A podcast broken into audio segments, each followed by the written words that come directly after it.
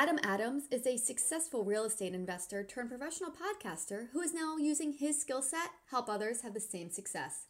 This interview is packed full of helpful tips and strategies to make you a better investor. Adam is going to tell you the steps one must follow in order to have any success in the investing world and what the most important step is that you cannot skip. Joe also discusses how he has learned over the years as a successful investor that investing isn't just one size fits all and how exciting it has been getting other streams of investing income. Let's just get right down to business. Joe Roberts Show. This this is the Joe Roberts Show. The Joe Roberts Show. The Joe Roberts Show. Hello, Adam. Welcome to the show. Thanks for having me. Let's get rolling by going into a little bit about your background. A little bit about my background is that um, I, I grew up in Utah. I was I used to compose music when I was a kid. It was kind of funny. I, I started doing that in junior high and just really enjoyed it and told my junior high band director that we're going to play a symphony that I wrote at the end of the year. He laughed at me, he challenged me and you know, jokes on him because you don't laugh at me and you don't challenge me. That those are two things you don't do with Adam Adams. So he was like, "Well, if you if we were going to do that, you'd have to learn every single musical instrument." So I was like, "Okay, I'll just learn every instrument and prove you wrong." So I did. We played it at the end of the year, and I had, I was only in music for a couple of months when I started composing. So it was kind of fun. Later on, I thought that I was going to be a band director. I loved music so much, I thought I'd be a band director. So I was going to school in college 2005 comes around and I, I purchased this piece of property, a, a real estate property, and I sold it a couple, uh, about two years later in 2007. And I ended up making a ton of money on that real estate deal. And so I said, no more music education for me. I'm leaving. I'm quitting. I made more money on this one deal than I had ever made in a in a whole year uh, working my butt off. So that's what got me into real estate investing and and I started doing apartments in 2007 and 2008 and felt the crash, of course. And if you fast forward after I got my tail out of my between my legs, I started doing like syndication and, and all sorts of stuff in 2015 and 16 and 17 and i have a fairly small portfolio now you know compared to a lot of lot of friends that i have. Um, so it's about a hundred million dollars 1400 doors um, seven total properties. And started a podcast about it once upon a time sold that podcast and and i've been i've been going strong on podcasting so i literally am starting the podcast on podcasting now while i'm a real estate syndicator so that's a little bit about me so I guess there's a few things there, but uh, kind of what was beyond the monetary aspect. You know, what was the passion for diving into the multifamily area? Um, multifamily, of course, monetization, as you said, but passive cash flow is the name of the game. Passive cash flow is the real reason why I wanted to start doing that, having multiple streams of income. I, I had been doing real estate uh, on the side through, you know, having other other roles, other jobs, other thing, other ways to make money, and I always had these real estate things. And um, I guess it was in 2007 when I sold that first piece of property. I read Rich Dad Poor Dad, and I realized that uh, Robert Kiyosaki himself was an apartment investor. I, I always thought that he did houses, but in 2007, I found out differently when I started studying him. He made his money in business and he put his money in apartments. So that was really why I decided to do that in 2007 and 8 and 9 and 10, 11 until I lost a property. That's a story for who knows? It could be this time or another time. Um, but at the same at, at the same time, um, I, I, just felt like re- multifamily was the name of the game, and I always focused on attracting capital and raising money from other people. In the beginning, it was because I had almost no money available. Uh, it was out of necessity, and then it was just I, I, was able to focus on larger projects and still be able to add a lot of value to other people. So there's a lot of takeaways like why multifamily, and I can I can share a couple. One of them is the the uh, Sharpe ratio. The Sharpe ratio is this thing uh, m- most people don't know, um, but a couple a couple of your listeners definitely are going to say to themselves, "Oh yeah, I know what that is, of course." Because that's what they're into. The Sharpe ratio is interesting. It's a, it's a risk adjusted return, and um, with risk adjusted returns, they they especially use this in the guy who found made the Sharpe ratios last name was Sharpe but anyway they they um, use this to analyze different stocks in particular to see the difference between the volatility and the overall return and when you take that same Sharpe ratio and and apply it across all stocks it t- turns out the S&P 500 is one of the top ones, one of the best. And it doesn't even perform that great. It's just that it, it's fairly volatile and it increases consistently over time. But what's interesting is when you take the same Sharpe ratio and you compare it with all real estate uh, investments as well, multifamily performs the best and multifamily performs, uh, I think it's 5.8 times better than the S&P 500. 5.8 times. This is like 500% better than the S&P 500. And, and so with that in mind and knowing that they're always making more babies, but they're not making more land, uh, I mean, it just makes sense to, to go the multifamily route. Robert did it. Sharpe ratio says I should do it. And uh, and they're not making any more land, so it, it, there's going to be more multifamily coming out as long as more people retain their residences or need a roof over their head, we consistently need more housing. Yeah. So what on, on your first big deal, how did you guys, uh, you know, put together a team or how did you put people around you that kind of allowed you to execute the first big deal? The first deal wasn't even that big, to be honest. We, it was a little over a million bucks. And, and I mean, it was huge back then when I was like, holy cow, this is a whole you know, giant thing. And um, it was a little over a million. And actually, it was it. Our loan ended up being a recourse loan because it was like nine hundred sixty thousand for the loan. But um, how how we did that, the first step that we used, and and I'm not saying this is the perfect step yet. I'm just answering your question what we did um, we took education. We spent about forty thousand dollars learning from uh, a coach and a mentor in the syndication space. Even though I had been doing uh, real estate for a long time, multifamily for a long time, when we went to the syndications, we want to make sure we were doing everything legally right, that we had every advantage to be able to do well. And so, yeah, we took education. It cost about I don't know thirty nine thousand and nine hundred ninety nine bucks. And then um, a- after after taking the education, I went on to BiggerPockets. Again, I'm not saying this is the best way to do it. It's just how we did it. I went to BiggerPockets and I created a premium account. And after creating a premium account, I additionally went into their algorithms and asked it to notify me anytime that somebody said eight cap and they and they used the word apartment and they use the word commercial all in the same post.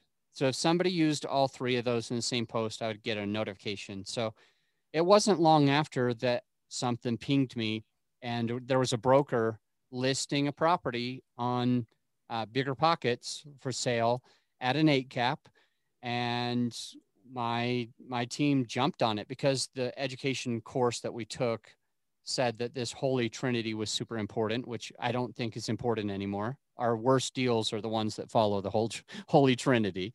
Uh, so so i want to squash that right away but um, it had an eight cap.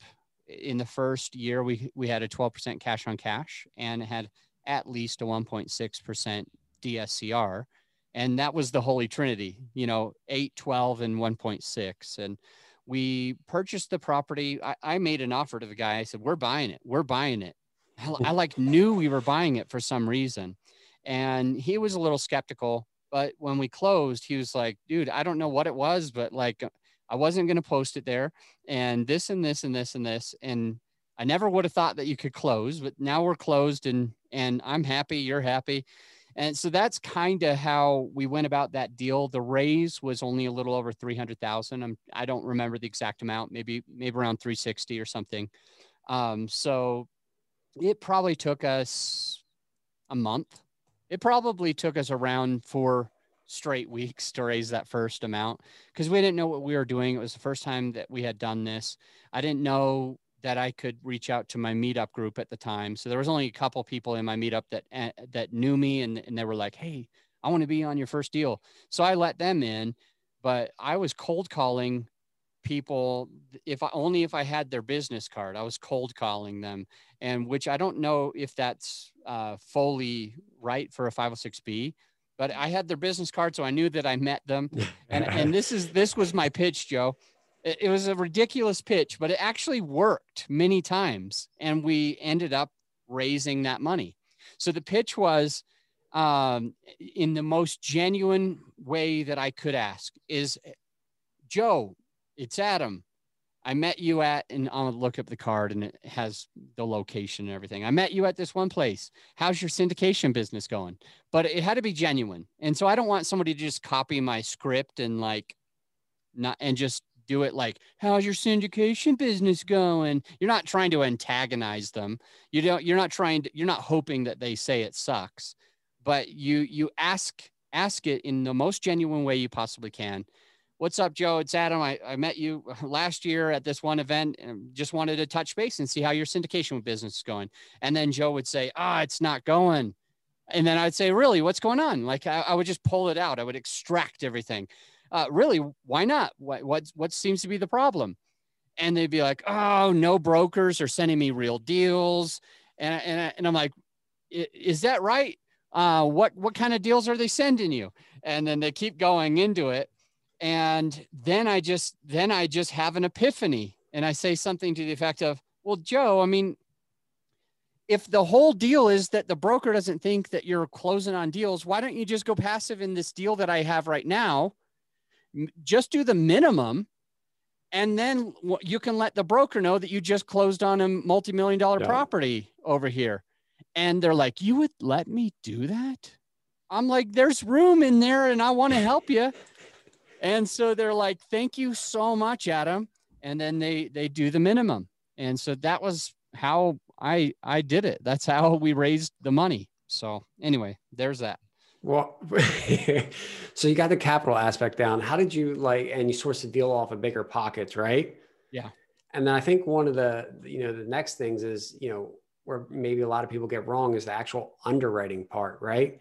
How did you learn how to do that, or did you have assistance there? So I had, you know, what's funny? The truth is, I've never been great at underwriting. I thought that I was. Like when I learned it in the beginning, I thought I thought that I was the shiz, man. I was like, I'm the best underwriter ever. I've underwritten hundreds of deals. At the time, I mean, when I bought my first apartment, uh, like 2008, when I I was managing them in seven, and I bought the first one that closed in 2008. Um, but when I was looking for that multifamily, I was I underwrote I at least 300 deals, at least like fully underwrote, uh, figured out cap rates, figured out which one was which, and decided how much I was going to offer. And and I and I walked through the the properties at least probably 20 different properties that I personally walked through after I made the first offer.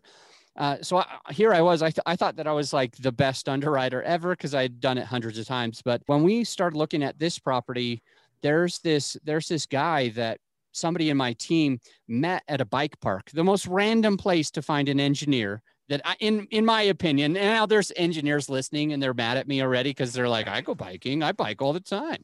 But anyways, um, we we met this this uh, this guy from my team met this guy Brad who is just a brilliant engineer, uh, a young kid who um, graduated from great school in engineering and he, he loves he could play he goes circles around me and most people. He he takes like um you know no offense to my friends because all of these guys are my friends and i respect them and i re- i personally respect their template. This is not coming from my mouth. It's uh, hearsay. Uh so so brad was like he talks about the Michael Blank template that everybody likes. He talks about the uh, the um, David Toupin template that everybody likes, and and uh, and he looks at them and he's like, "These are crap, man. Like these are so bad." And I'm just like, yeah, he's he's an amazing underwriter. So how did we underwrite it? We basically let Adam sit back and let Brad come in and and figure it all out. Um, but as part of the underwriting that I think is a great takeaway for the listener, it, there's a couple of things. Most of most of the underwriting, you can tweak one or two small things, and it changes the entire property. And two of the biggest ones. So if you're a passive investor, you definitely want to be looking at this. And if you're an operator, you definitely want to be cautious that you're being conservative with your numbers in these two places. And one of them is called a reversion cap rate. In other words, it's an exit cap rate. In other words, and the most simplified way of saying this is that's your expectation of when you're going to sell it. You think you're going to sell it at a certain cap, they call it. And most reversion cap rates or exit cap rates, most of them are supposed to be, you're supposed to add a point or two, two tenths, two basis points every year. And so basically if if you if you purchase it at a 6 cap, then and and you plan to sell it in 5 years, the lowest reversion cap rate that you should be underwriting to is 6.5. That's pretty standard. Or if you want to be ultra conservative, then the lowest one is going to be a 7 because you want you want to do 2 basis points each year just to be uh, incredibly conservative and there's a lot of people out there that that they're buying something they're they they're buying a per a property in a um let's call it a five and a half cap area. They're buying it at a three cap because they think there's enough value add. And they're they're trying to say say that they're going to sell it at a five cap. And they're they're thinking that they're conservative because they bought it at a three and a half cap and their their reversion cap rate is is 15 basis points bigger than their their purchase price. And so there's all sorts of like funky types of uh, of underwriting out there. And the problem is you you're like it, you, some there is going to be at least a listener that's like what what is he talking about? What are no. these basic points? What does it mean? Well, I'll just I'll what I'll say is if you have uh, something that that makes a million dollars if the if the NOI the net operating income is a is a million bucks we'll just say. Um, and a lot of these properties the bigger ones they can they can easily make a million bucks. So you'll divide that by whatever the cap rate is and let's just say that it's a five cap. That's that's an incredibly low five cap which is an incredibly high price.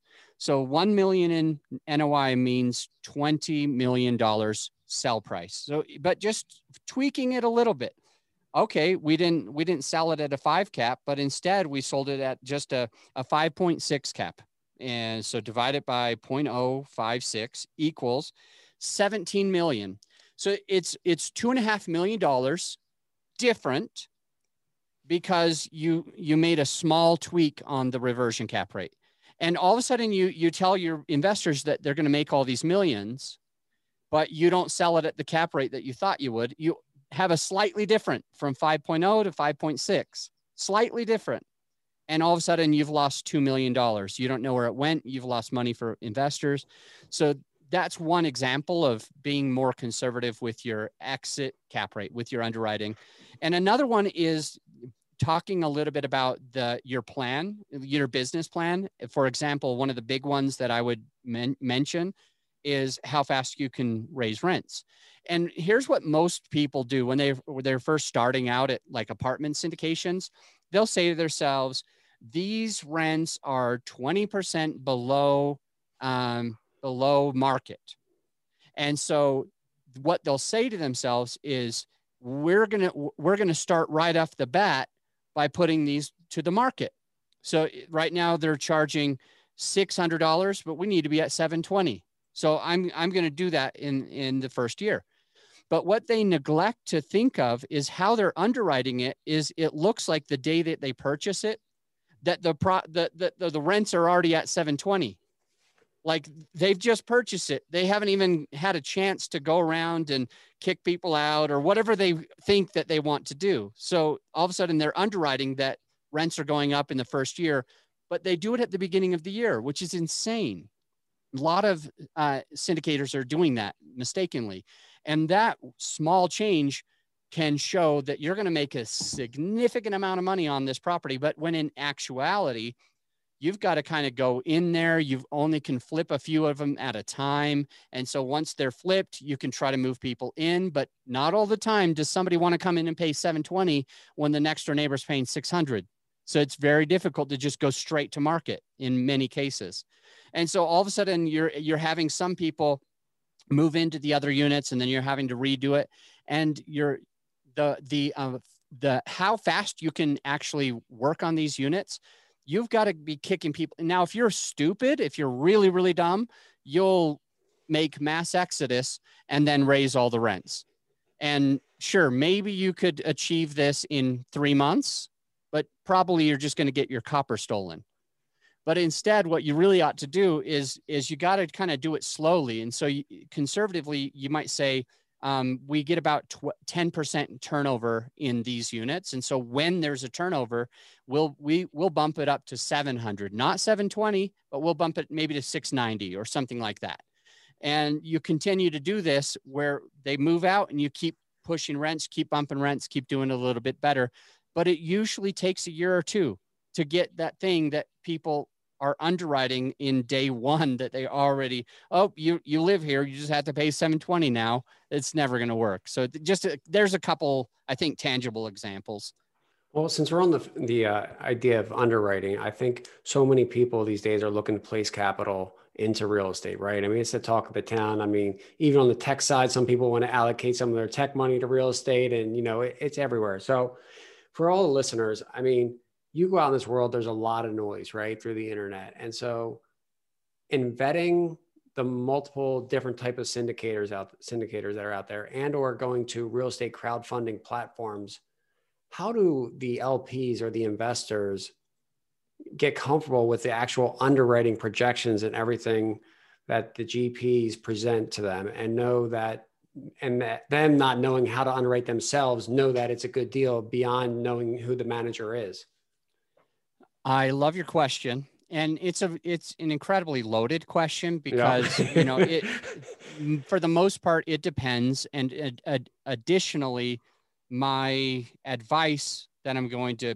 give is not for everybody that's the biggest problem is that the advice that i want to give you is it's it's going to be for for some people, but others others aren't going to do it. Others aren't going to think that it makes sense and all that kind of stuff. So I do have by by the way a uh, PDF that I have created on vetting, and it just talks about all the things that you the the main things that you need to focus on for the deal, the market, and the team. It it it doesn't just give you questions to ask. It really just teaches you how to do it. So it, it's it's called vetting and, you you can text it the word the that word vetting to I think five five four four four. But just just to throw that out there first, in case the listener really wants to dive a little bit more deeply into this. But here here's some advice. The first step, if you're if you want to become a passive investor, um, I'm going to ask you to get educated. And most uh, operators, most syndicators are going to cringe when I say you need to get educated. They're like, stop telling my people that they can't invest with me until they go over here and spend $40,000 on their education. You're you're you're holding them back. You're making them you're making them think that this is risky. You're you're doing all this stuff. And so so stop saying this. So I, Joe, you could possibly may be mad at me. Who knows? But I'm going to say that the first step is education and with a caveat to say that if you are listening and you want to be into this, there's a few ways to get educated. You can start reading books. And I wish I was an affiliate for this book because I share it all over the place because I love Joe Fairless. He's a good guy. And um, he wrote a book called Best Ever Apartment Syndication Book. And that that book it has a lot about raising money but if you just skip to the part where it's it's just talking about underwriting deals and where it's talking about managing the deals and it's talking about how to be a passive investor. Those three chapters in his book are going to help you because it, I want you as a passive investor, I want you to completely understand how to underwrite a deal. And I know that this is, it sounds like a lot of work, but I, I'm just saying that there's a lot of people out there that are syndicating deals right now. And a lot of them are brand new and a lot of them don't know. I don't know a good analogy that doesn't have a cuss word in it, but a lot of them, uh, you know, don't understand what they're doing in at all. And so you're likely to lose money if you go with somebody who who doesn't have a track record. Um, so anyway, I want you to get educated so you can at least see these things in their underwriting. So you can at least ask them the right questions with how they found the deal, what they're going to do with the deal. So you can at least understand the difference between um, raising rents by 20% the first day that you own something versus you know what can actually happen in a business plan. Um, so i just want them to get educated. The second thing that i would like them to do is start to uh, um, ask around. So the, so step two for a passive investor is is to is to start calling joe robert up call up adam adams and say adam who who do you invest with like who out there do you trust? You you made it sound really scary on there, and so who do you trust? Uh, and and that's where you start. You start asking people in the business who they trust, and in if they can give you one or two people, you you go to that those people, and for a minute, all you're doing is asking them who they trust. Also, so you go and ask all you're doing is getting credible people to to give you more credible people and you, you're you're taking notes you're getting used to all this once you've done that, you, I want you to make sure that you figure out what markets you're open to. And you'll need to you'll need to un- start underwriting markets. You'll you want some good fundamentals. I want to give you these are in the the um, the PDF that you can have for free. These are all in the PDF as well, but I'll share a couple with you now. Uh, one example is it needs to be the area, the market needs to be growing one percent year over year at least. And, and by the way, it's not an average 1% year over year. Because uh, if it didn't grow last year or the year before, but this year it all of a sudden grew 3%, that's, that's not necessarily good. And same thing if it grew 3% and then went stagnant for a couple years. I want consistent growth where it, it doesn't just average 1%, it's 1% each year uh, on population growth. The next thing about population, by the way, is that you want to have uh, you want to have it to be at, for me, my team, we don't look at any MSAs, they're called. We don't look at an MSA unless it has at least a million people um, that, that live in, in the geographical area. For example, uh, DFW, uh, Dallas might not have, well, it, it, does, but Dallas might not have a million. But if with Fort Worth and Plano on top of it, now it has a million, boom, that, that counts because they're all in the same MSA. They're not the same city, but they're all in the same MSA. Now I know that Dallas is enough on its own, mm-hmm. but the the I I just want the passive investor who's thinking about getting in to to just have a have a, at least a minimum threshold of a hundred thousand. There's a lot of um, there's a lot of operators or I guess brand new operators out there, or some of them have been operating, but they're just going to these terrible like small podunk areas that don't have any metrics. And you, you're going to lose a lot of money doing that. And all they're doing is what i kind of did in the beginning with my eight cap. I was chasing these eight caps and i had to go to crappy areas to find an eight cap in, in, these days right if you if you want to find a if you want to be in a good area the cap rates are generally lower and so stop chasing cap rates and you've got all these uh, new operators there's so much competition and so we're we we we see people going to areas that have 2,000 people, 6,000 people, 10,000, 20,000 people, 30,000 people. And these markets are just too small to sustain anything. Uh, one little tweak happens and it could become a ghost town. So I, I just want to make sure that the listener at least puts a minimum of 100,000 MSA. Me personally, I put a minimum, a minimum of a million. Um, a couple other takeaways uh, you want job growth to be growing 2% year over year. So population is 1% year over year, job growth are 2% year over year. And again, it's, it's not an average. It's, it's, you want to see that it's consistent. Um, you want, you want job diversification. Um, you want to make sure this this is an interesting one. It's also in the PDF, but um, it's very interesting because most people don't even think about it. But I want the I want rents to be cheaper in that area than it is to buy. And the reason why is because if if it's cheaper to live at a house than it is to and, and own your own house than it is to rent uh, a unit, then people are not going to be renting units. They're going to be owning houses. And so you're going to get a massive amount of turnover. They're going to be there just as long as they can to save that down payment so that they can go to the cheaper option. But if renting is the cheapest option, it, that means that you're in a really solid market where you you're going to have the ability to keep the same people in for a long time. Another another one, and and I'll and I'll stop because I, I get so passionate about this. Yeah. But another one is just um, unit mix and unit count. Like what we're looking at is how many beds, how many baths, and additionally, when when we buy properties, for the most part, there's a mix of units. So there are some properties where it's all two bed, one bath. There's some that it's all one one. There's some where it's all three two or three three. But most apartments that I've seen, there's a unit mix. And so a portion of them will be one bedrooms, a portion will be two, and portion will be three. And I personally prefer having a, a good unit mix where you have a little bit of everything. And I want the fewest amount of one bedroom, one bath, depending on the market that I'm in if I'm on a if I'm in a market where it's mostly students, it might make sense to have a one bedroom, but for the what really I'm wanting to look for is places where a family comes because what happens when the, the family lives there is they have more stuff and it's more stressful for them to move. And so with a one bedroom, you can they can just up and leave and there's a lot of churn. But with a two bedroom and a three bedroom in a place where the the population can support families, you're more likely to get a, get families in there. The families are going to be more stressed out to try to move, so they're going to be more willing to stay for a long time.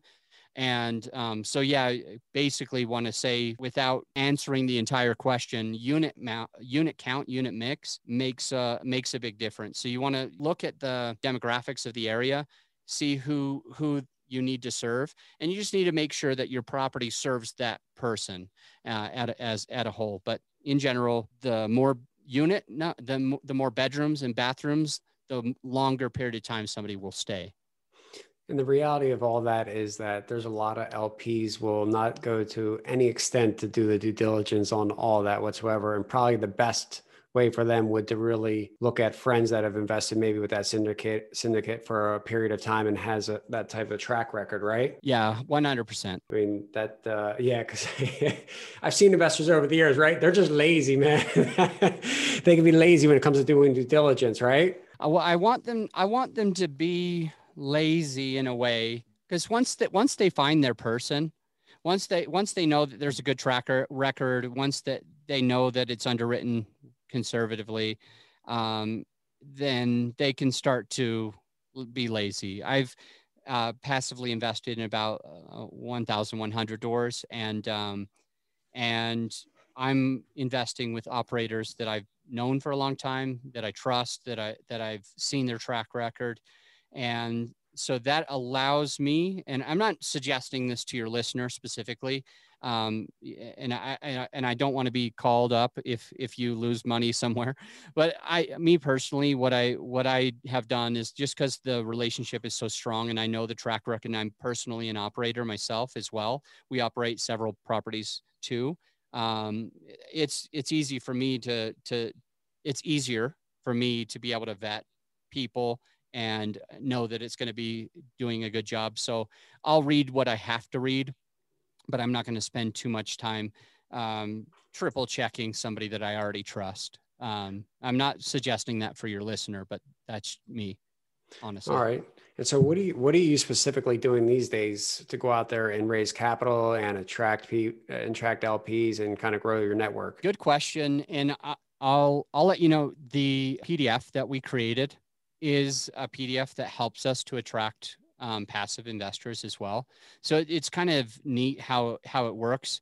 The more value that we can add in this world, the more value that we can push out, like reciprocal interviews. I'll, I'll have Joe on my podcast. I'm going to come on yours. And I, I call it Trojan horse marketing, where I'm I'm being the Trojan horse here in invading your town of Troy, and then I'm going to let you be the Trojan horse and invade my town of Troy sneakily, right? And so what what we do is when, when I go on uh, another person's podcast, for example, or I speak all over, uh, you know, at Michael Blank's conferences, Rod Khleif's uh, events, uh, all over. And when I do that, I try to have some type of I call it a lead magnet. It's just another way to way, way to say it, but it's a piece of value that your exact avatar uh, in other words, a piece of value that your ideal investor wants and needs. So when we understand uh, our perfect passive investor and what they want, what they're worried about, uh, a passive investor doesn't, they don't want to lose money. And so if I can show them through this free resource how they could uh, protect themselves by making sure that they get, they text vetting to 55444, then when they go and grab that resource, it'll benefit them. They, they'll be a safer passive investor. And by the way, they might just notice that every single one of those things my company does. And they might be like, oh, I don't, I don't, I don't even want to go and vet a whole bunch of people. Let me start with Adam because he already does all this stuff. He gave me all this value. Maybe I'll passively invest with him first. So that's one thing that we do to to to um, to to raise and attract more capital is we have that piece of value. Um, it's an exchange for an email address. We don't spam anybody, but we we give them some some more value on the same uh, thing that they're looking for. And what that does, it, it, it I'm gonna I'm gonna show you the KLTI blueprint. Like I'm gonna make you and your listener. I, I want the listener to just kind of visualize without getting in a car wreck or something. Uh, this KLTI blueprint and and think of it more like a funnel and the top of the funnel is the K. Then it comes down to the L, then it comes down to the T, and then the smallest piece is, is that little skinny I at the bottom. KLTI. It looks like a funnel. And what what we're what we're doing with KLTI is is know, like, trust, invest. And Joe, the the issue that I see with newer operators and even actually some some very experienced operators are losing their they're they're actually losing i know that there's several experienced operators that have done more than you joe and and that's not disparaging in any way. There are some operators that have done way more than you and and but their passive investors aren't investing with them anymore. They're investing with joe now because joe's the squeaky wheel because joe's got the podcast. He's got he's got the presence and that happens with me too I've taken a lot of investors from a lot of people that had more experience than me because I'm always speaking at conferences, I'm always adding value on Facebook, and I have a podcast that that gives and gives and gives. And so these past investors, I'm the squeaky wheel. Joe's the squeaky wheel. I, I hope all of the squeaky wheels have a lot of integrity because the fact of the matter is that's where the past investors are flocking to right now. So KLTI looks like a funnel. At the top is no. I need the most amount of people to know my name. That's why I say yes when people offer for me to speak at their conference. That's why I say yes when people ask me to do a reciprocal interview on podcasting. That's why I say yes when somebody asks, Can you speak at my meetup? Because I want to make sure that I'm adding the most amount of value to the most amount of people, because then more people know me. They're aware of what I do then the T, the L, K L T I, know, like, trust, and then invest. How do I get them to start liking me? Well, the main thing that I'm doing is I, I have a, a lead magnet. I have a piece of value that I know they want, and it will help them go to the next level. And I don't even charge for it. Now that helps them say, you know what, Adam's awesome enough. Let me go ahead and download this thing even though I have to give him my email. Nobody wants to give an email, really. And so you, you got to give something so valuable that they're like, that's fine. Uh, you know, I might get a couple of emails and I can always unsubscribe, but I, am willing to do it this time because this this um, vetting lead magnet, this vetting uh, PDF is awesome. It's going to save me millions of dollars, so it's worth it. So so that that's how that that's the KL how to get them to like you. It's it's usually a lead magnet. It's usually a way to get them on your list. And then the T is staying in front of them. The and KLT like T for trust, no like trust. And you, you're staying in front of them. And one of my favorite things is when you get on the phone with them, you have to be your genuine, real self. Uh, a, a few minutes ago, I said shiz, right? And a lot of past investors are like, well, I'm not really sure. I'm an engineer and I, that's a little risque for me. Um, but at the same time, uh, people, if, if I can just be who I am and I don't have to try to be perfect and, and I don't have to say stuff, then people can at least resonate with me because they know that I am who I am. And that's what you need to do as well. You, the listener, you, Joe, just in all things we need to do, we need to be our, our we need to be our authentic self because if there's any discrepancy, then there's going to feel there's going to be this like dissonance between the passive and us. And so we just need to continue to be who we are, to continue to add value from the time that they come on our list. And when we get on that phone call, when we get on that Zoom call with them, eh, we just need to be completely transparent about everything in our business, who our partners are, why we're doing this, why we picked that, what we don't know. Write that part down in bold. What we don't know, you got to be transparent about it all. Because just because you've never done a deal, not you, Joe, but your listener, just because you haven't done a deal doesn't mean that you can't get that passive investors to, to being part of you. But if you try to bull crap them and try to pretend like you've, oh, me and my partners collectively have done 3,000 doors across America. I hear that all the time. It, like, okay, well, how many have you done? Well, I haven't done any, but like, uh, I got a team that does. Just start there then. Start at the authentic, real self. Look, this is going to be my first deal. I'm excited about it. And I don't want you to lose money. And that's why I'm partnering with this freaking awesome guy over here to make sure that you your money is protected. Why don't you just say it that way? Everybody else is like come trying to go the back ended way and it's just it's offensive to me and I think that the passive investor sees right through it. So just be your authentic self, have that conversation, ask questions and you need to get a pre-commitment uh, this is like one of the most critical things. If you don't notice anything else about what I'm saying on this whole podcast, you as the operator getting that pre commitment on that call, on the Zoom call, or if you're going having lunch, if we're, if it's not, you know, pandemic times or whatever, you go and have lunch with your past investor, and you sit down with them and you say, this is my sample deal package. This is a sample. It's not a real one. This is what I'm looking for. I'm looking for things like this. And if I find one that matches this, Joe, how much would you want to invest? Some people are doing 200, 250, or you can just do the minimum. And they say, well, what's the minimum? And you say it's 50 grand. You say, well, I'll just do the minimum. They always start with the minimum and ask the minimum, right? yeah. So, but you you you got to anchor it. It's called price anchoring. You you could do you could do 200 or 250 or whatever you want to do, um, or you could just do the minimum.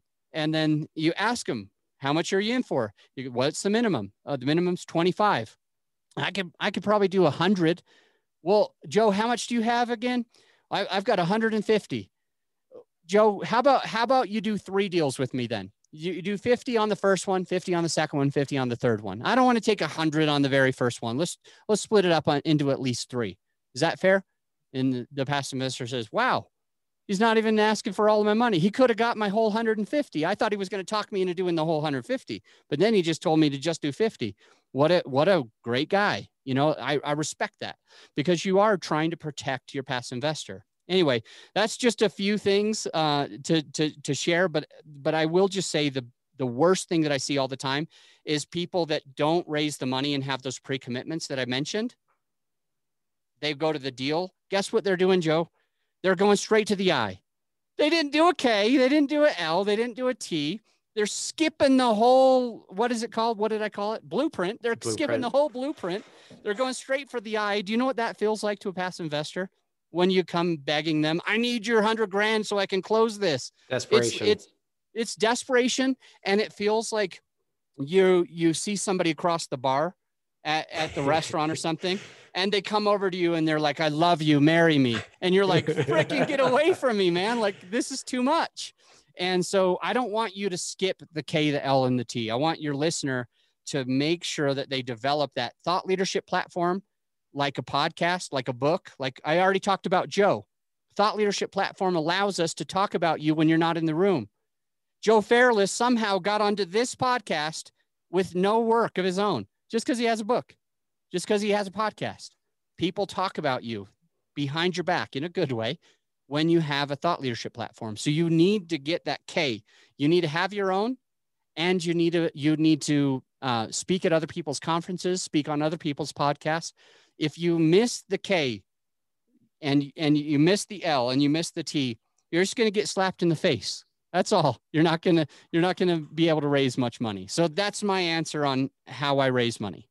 What I was what came to my mind is it's not always what you know, it's who you know, right? Basically is what that you know the concept of what you just said and building trust with those other people that you do know, right? Yeah, hundred percent. Yeah, and that ultimately gets you to places that where you want to go. So what? So with your podcast, I mean, what are you doing with that? You know, moving forward from here, and kind of how are you expanding? I know also you have your own community, I believe, in your boardroom. How are you tying that all together and expanding your network? Um, one thing that one thing that happened, I, I talked about multiple streams of income. And so here comes vulnerability again, you know, just being like the authentic who you are. And, and I think that's important. Um, with, with us, we, we stopped doing distributions in 2020. Like when we saw the pandemic and everything, we felt like the smartest thing to do is to keep the capital in, in the company, in the, um, property itself because it has its own LLC. So I said company, but into that property. So so the interesting thing about most private placement memorandums when you're doing a PPM, uh, for the most part, I'm not going to be able to get paid if I'm not paying my passive investor. And so for for us, we stopped doing distributions almost almost hundred percent on seven properties. And so um, at the end of the day, uh, I used to I used to boast because I, have been out of the rat race for who I can't tell you how many years. Like I've had, I've been able to pay for everything based on um, based on just rent coming in with all of these apartment units, and uh, I have some houses as well. But uh, here comes in 2019, I sold a bunch of small things and I was like, I just, this is just too much work to have all of these small things. And I actually got rid of a bunch of streams of income. And then we, because of the pandemic, just random, it doesn't happen every year, obviously, but we, we stopped doing distributions just to kind of protect. And so I ended up, I've, I've helped a few people with podcasts in the past and I've grown their shows in, in remarkably fast where we've, we've done branding. We've done, um, I've t- taught them, you know, their strategy on what they have to do. And then we've done our strategy to help promote it as well. And they all get like ranked in the top 1%. So here I was in, I think it was like May, uh, and I had helped so many people grow top podcasts. And I thought to myself, I, I'm not taking distributions. I don't know how long this is going to go. So I'm going to serve, I want to serve more people in the podcasting. So I hired a, few extra virtual assistants. It's funny we were talking about that before the interview. Hired a few extra virtual assistants and um, started growing this podcast post production company and help market people's shows. And so that's been that's replaced my income now. I don't have to work again finally. Um, but uh, and then we started doing distributions literally like I uh, first quarter of of 2021. So um, that's come back as well. So everything's feeling feeling nice. But I've actually loved helping people with podcasts so much that that I, I think I'm going to be full time in that and just be the face of my apartment investing company. I've got a pretty big team in the apartment investing company, so I just keep being the face of it and grow my my podcast company as well. So that that's really where I am. Uh, Is that kind of like a Kiyosaki thing where he has his he always had that educational aspect, but really behind doors he's also got this apartment aspect. So he's taking the income here and shifting it over here for the future. Yeah, Yeah, I'm. I'm. You know, he's he's my idol. I have to say, yeah, he he did it right, and he's a great guy. And um, that's that's. I'm really following in his footsteps, building more of a business where it's not just. I I did consulting in 2019, and uh, I made more money in 2019 than I've ever made in my life uh, through con- th- through. Additionally, I don't know if I should say it on air, but you know a good amount of money with yep. my apartments and and uh, a little over 600,000 with my um, with my consulting. And in 2020 I was like I don't want to consult anymore.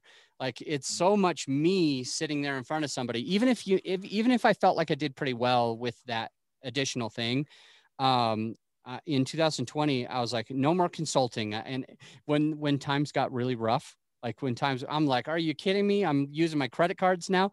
I was like, uh, I was like, should I just do consulting? I could do one person and that'd be 40 grand right there. And, um, and I just said, no, I, I, I want to build a business where I can kind of sit back. I don't, I don't want to have to be a consultant. So I focused on that and it worked out. Like I'm really blessed because it ended up working out and uh, I could, I, I could sit on the beach if I wanted to, but I think I'm going to keep growing the business. Well, I think what, you know, a key takeaway that I'm taking from this is that, you know, everyone listening should, you know, there's not any one way that fits all, right? Like just kind of follow the path and things will fall into your lap that you may have passion in other directions. And it's okay to be invested in a couple different things or whatever that may be. As I've mentioned to you, you know, I've been in real estate 20 years, but over the last couple years through relationships in Puerto Rico, I started investing more in tech and blockchain. And for me, it was just like, you know something I've never been involved with the, on the tech side. So it's kind of very interesting, and it's like a whole different wave of people and entrepreneurs that are doing this new unique thing. So now I blend it between the two, where I still have real estate investments, but I'm also doing this exciting thing that is just more exciting to myself at the time. Yeah.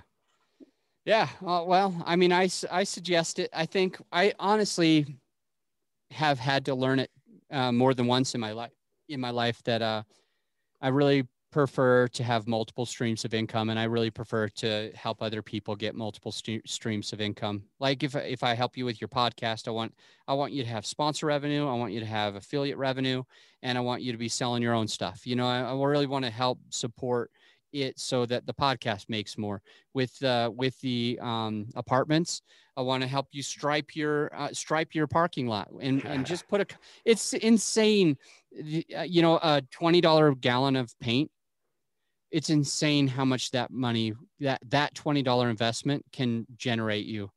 You you take this $20 gallon of paint and all you do is you put like numbers of you know um, parking lot numbers on on the on a few of these and you put it maybe on 20 or 30 percent of your parking lot and then you would you wouldn't imagine like people will pay 20 30 40 50 or 60 bucks a month to have their own parking spot.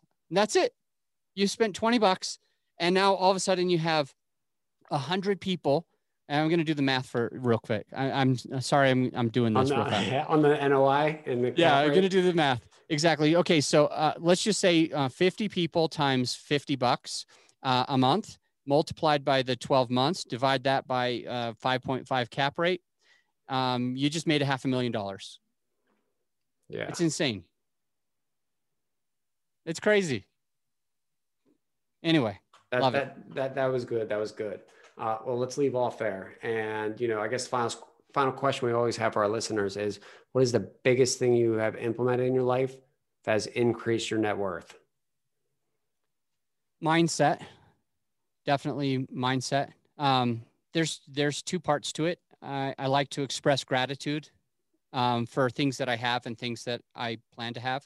Just feel the gratitude, what it feels like, and and and I mean, as grateful as you can for the things that you've given been get, given, um, but additionally, just being open minded to being uh, able to grow, which most people say I can't. That's too big. I'm afraid, and and for me, I just worked really hard to, even though I feel those same things as you, as the listener um, i still just i try to get over it as fast as possible and just be like i can do this if somebody else can do it i can do it you know they're they're i'm just as smart as they are i'm just as capable i'm just as anything. And uh, if somebody else can achieve it, I know that I can too. And so those are the things, the mindset around gratitude and just thinking bigger.